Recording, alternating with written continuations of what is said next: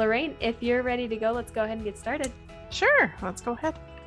So, like I mentioned, today we're going to talk about building and implementing better care plans. Um, recently, we were talking about the top 10 complaints from caregivers over really the last eight months from the start of uh, 2021, and care plans were in the top 10 complaints. And so that's why I wanted to bring Lorraine on today to talk about care plans and give us some tips and best practices to better implement care plans. So, the first tip uh, learning that I want to cover is is making care plans smart. We use that acronym SMART quite often when we're talking about goals, but I love how you've implemented it here with care plans as well. So why don't you tell us about that that first best practice? Okay, so that first best practice, the idea of making your care plan goals and objectives, especially as SMART uh, goals or objectives. So that SMART acronym, you know, specific, measurable, achievable, relevant, and time oriented is really important to the goals that we put in place because those are what we're going to use to measure and to identify when we're done. So, you know, it gives us a definition of done as well as allows the clients who we're doing our care planning with, because it's an interactive process, to understand what we're looking at for the goals of care. So, you know, when we're looking for something specific, that specific area of improvement, measurable, make it quantifiable. And that quantifiable can be different depending on what type of care you're providing to your clients. So if you're working in a rehab or an area where you're st- expecting to restore function, it's easy to measure where you're expecting them to go because often it's going back to what their prior state of function was prior to a surgical procedure or a, a health event. But when you're looking at palliative care, that uh, idea of what you're looking to measure, what you're looking for that specific goal to be, can be very different.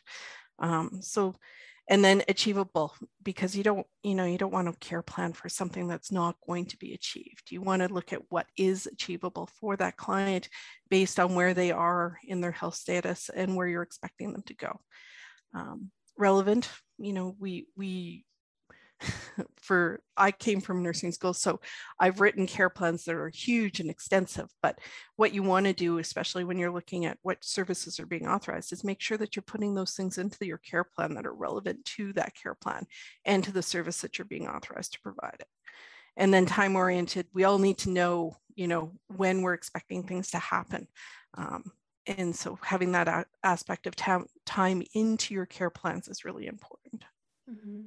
Let's let's segue right into the second tip because it goes right along with that time oriented. It's it's assigning actions to your care plan. Sometimes a care plan is created, you know, from an initial assessment and then it goes nowhere. You know, it just kind of sits and there's nothing done with it. So yeah. what what's this concept around assigning specific actions to your care plans?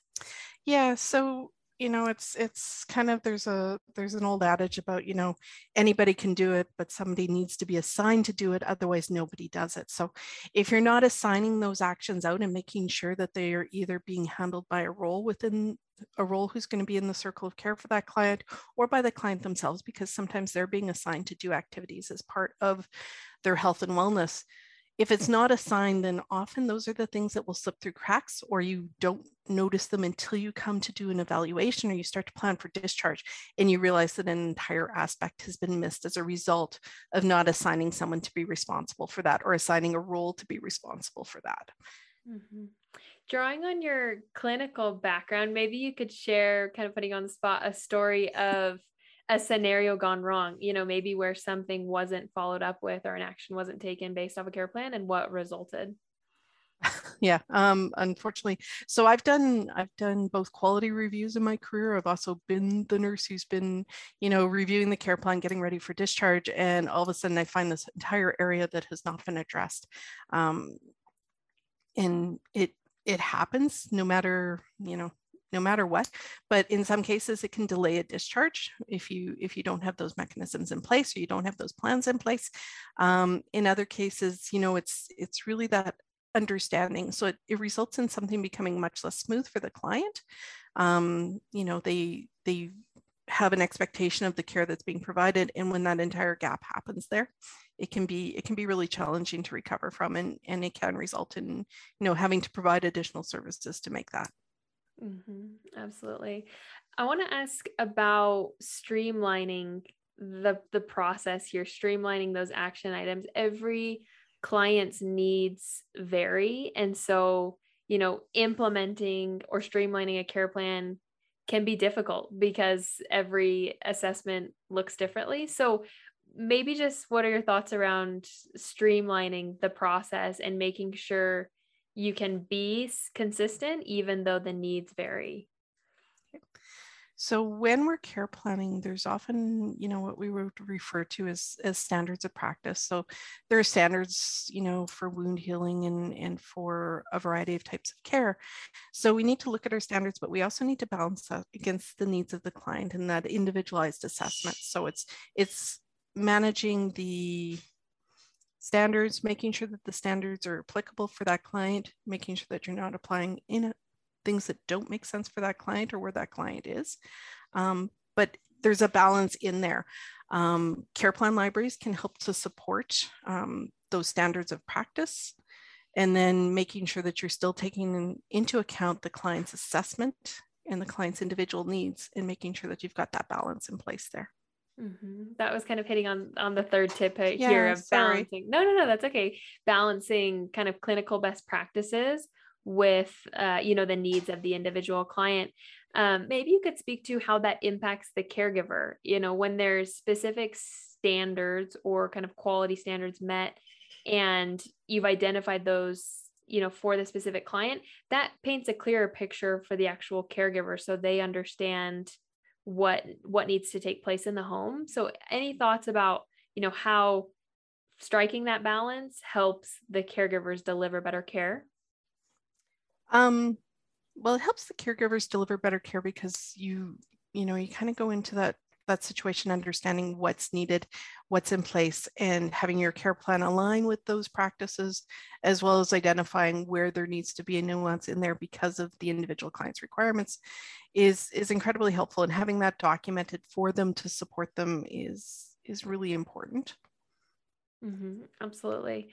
Let's talk about this fourth tip of incorporating a care plan into the whole spectrum, into the entire workflow. What are your thoughts there?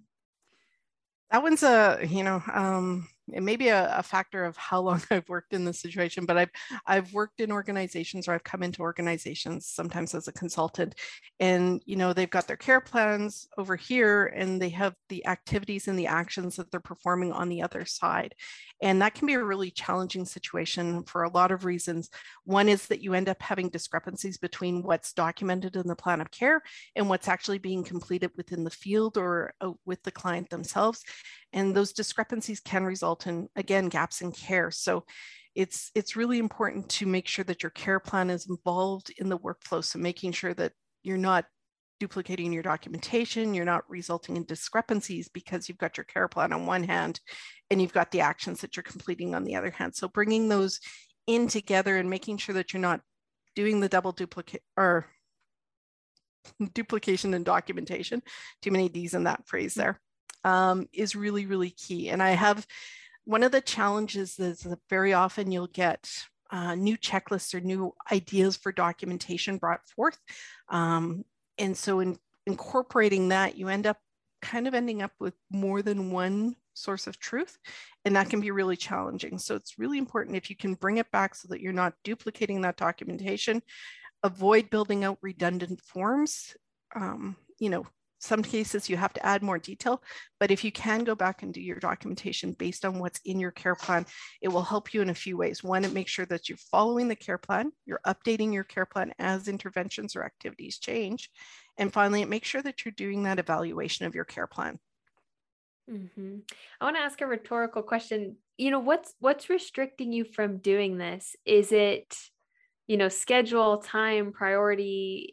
It's a lot to maintain, especially if you're a larger agency and you're managing hundreds if not thousands of care plans you know it's a lot to do but would just love to hear what what's impeding you from from making these changes or implementing this. Your fifth tip here is around you know evaluating your care plans on an ongoing basis. Um what what do you want to share about just that ongoing evaluation of care plans? Yeah.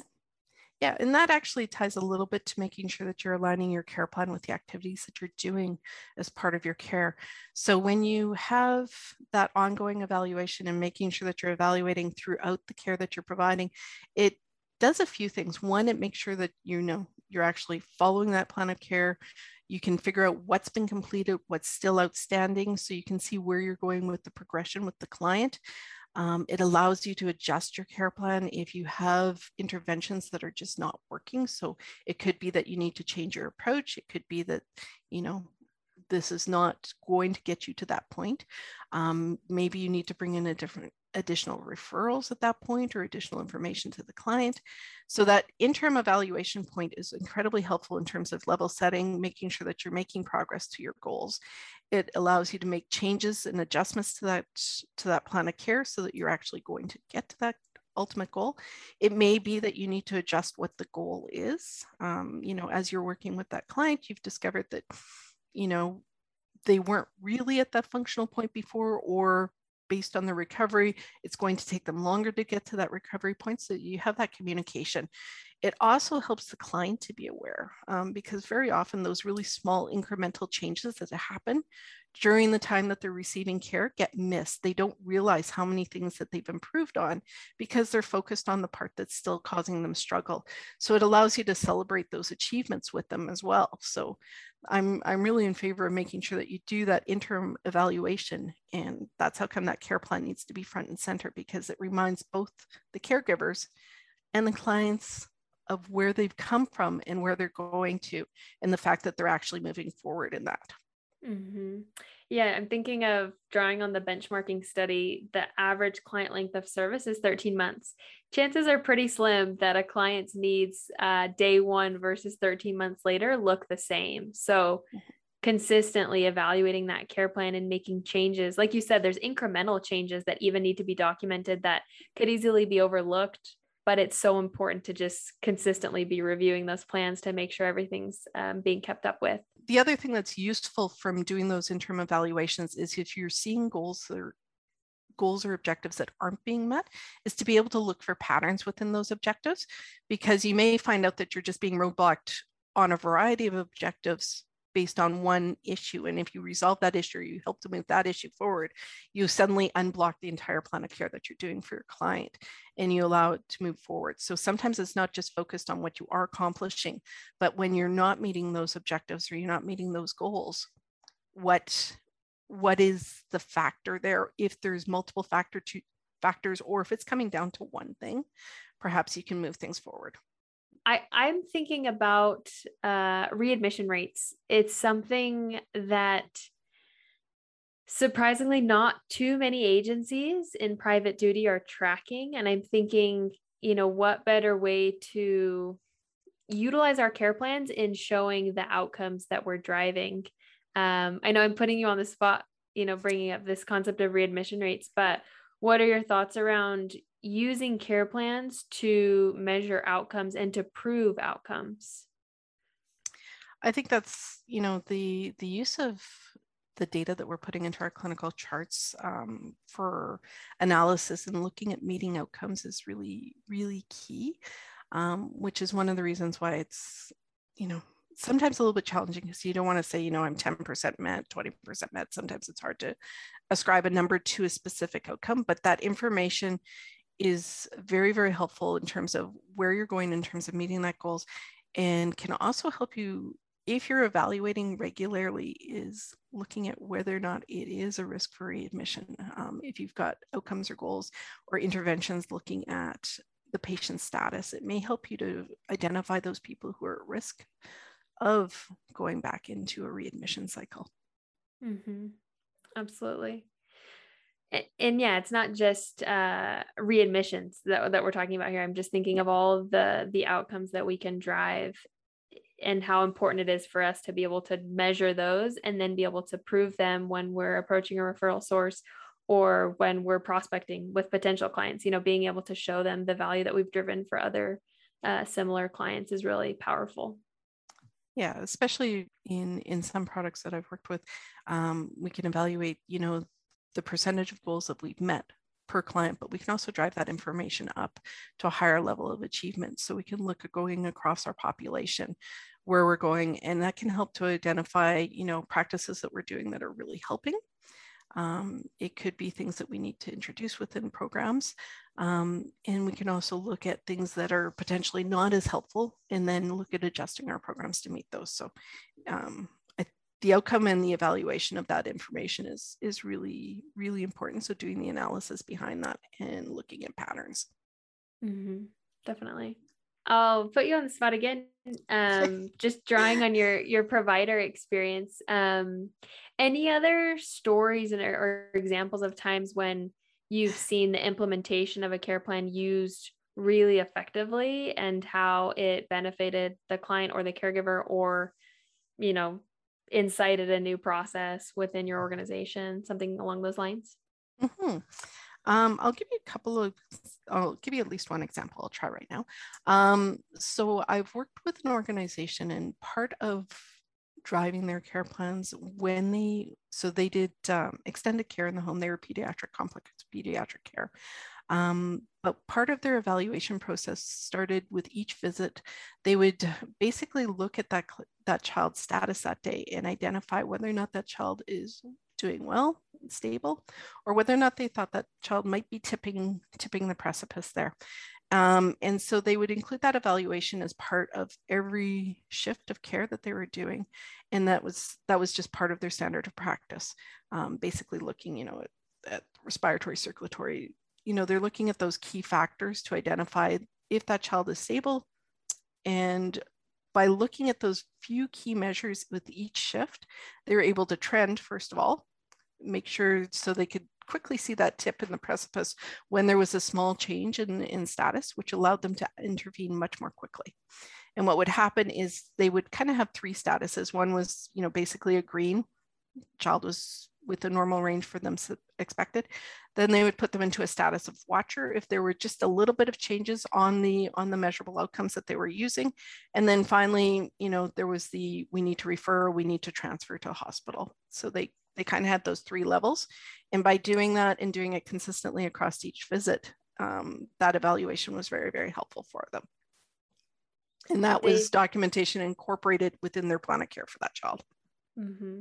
I was gonna say the data geek inside of me loves loves trends and trending things because yeah, it gives you such a clear picture of what's happening and where you know you need to step in or make a change. And so I can just visualize kind of like the trending over time and how beneficial that is and it can also be really helpful depending you know we have we have clinicians who are super experienced and who have that intuitive knowledge and, and can recognize that change whereas we have people who are earlier in their practice careers who they may have this the inkling that there's something going on but unless they've got something that's kind of black and white for them to help lead them down that path, they sometimes miss those really subtle cues. So that's where I really like having something objective for them to measure because it allows them as they're going along that practice. So you always have that, that range of practitioners and, and having that ability to support those people who are newer in their practice so that they don't have to learn via skin knees or, or you know, those, those horrible nursing stories that some of us have in our history. Mm-hmm. Definitely. This is Kyer. How are you doing today? Hey, Kyer. How's it going? Good. Hey, one of the things that I, I get asked a lot is when should we bring certain people on board? At, at what point do we um, need to, to be hiring for this position or that position? And and I think one thing we're also seeing in the industry is, is kind of like Jeanette saying, she's saying, hey, we're in non-medical home care, but we're also seeing a lot of people start to cross that line a little bit um, as the government's come in and, and provided different funding and things like that. So at what point, Lorraine, if, if you're in non-medical and you're trying to to move over or you're you're a new agency, at what point do you hire somebody specifically for care planning? That's um that's a great question actually. Um, and it depends a little bit on your on your client population. So when you're working non-medical home and they're your clients are relatively stable, but if you're finding that they're needing more and more assistance, or if you're starting to give them more referral information, so they're, you know, the the services that they're having, you need to start to refer out or start to give them information about other options that are available for care. That may be a situation where you need to start looking at who who would make sense to bring in from a care planning perspective, or whether or not it's just information that needs to be provided to them, in which case you could put an information library in place for them. That would be a possibility. Does that sound like something that would work? Yeah, I think so. That's great. Thank you. Yeah, good question, Kara. Thanks for chiming in. Maybe just in closing, uh, Lorraine, you can highlight, you know, really just key advice uh, for agencies looking to improve or, you know, reestablish some of their care planning processes. What would be, you know, your your takeaway here, your advice for these providers?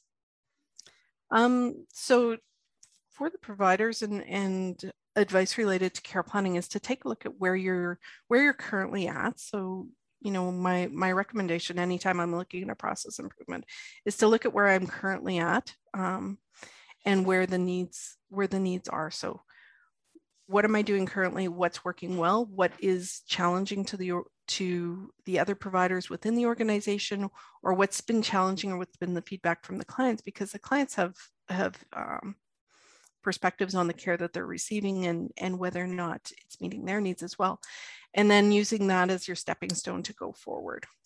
Mm-hmm. yeah that was drawing on kind of from this last last tip. In closing here i want to just recap these five tips that we've covered today which is making your care plan smart s-m-a-r-t um, assigning actions to every step of your care plan balancing the third one is balancing clinical best practices with the specific needs of your clients. The fourth one is incorporating the care plan into the care workflow into the whole spectrum of the care that takes place.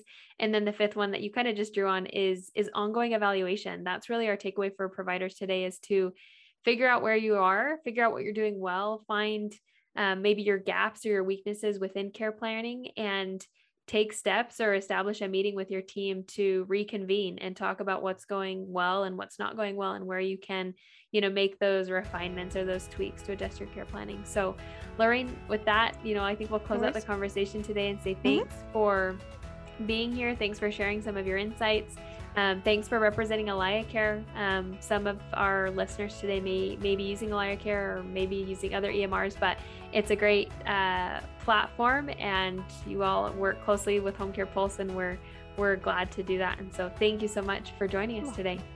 You're welcome. very much.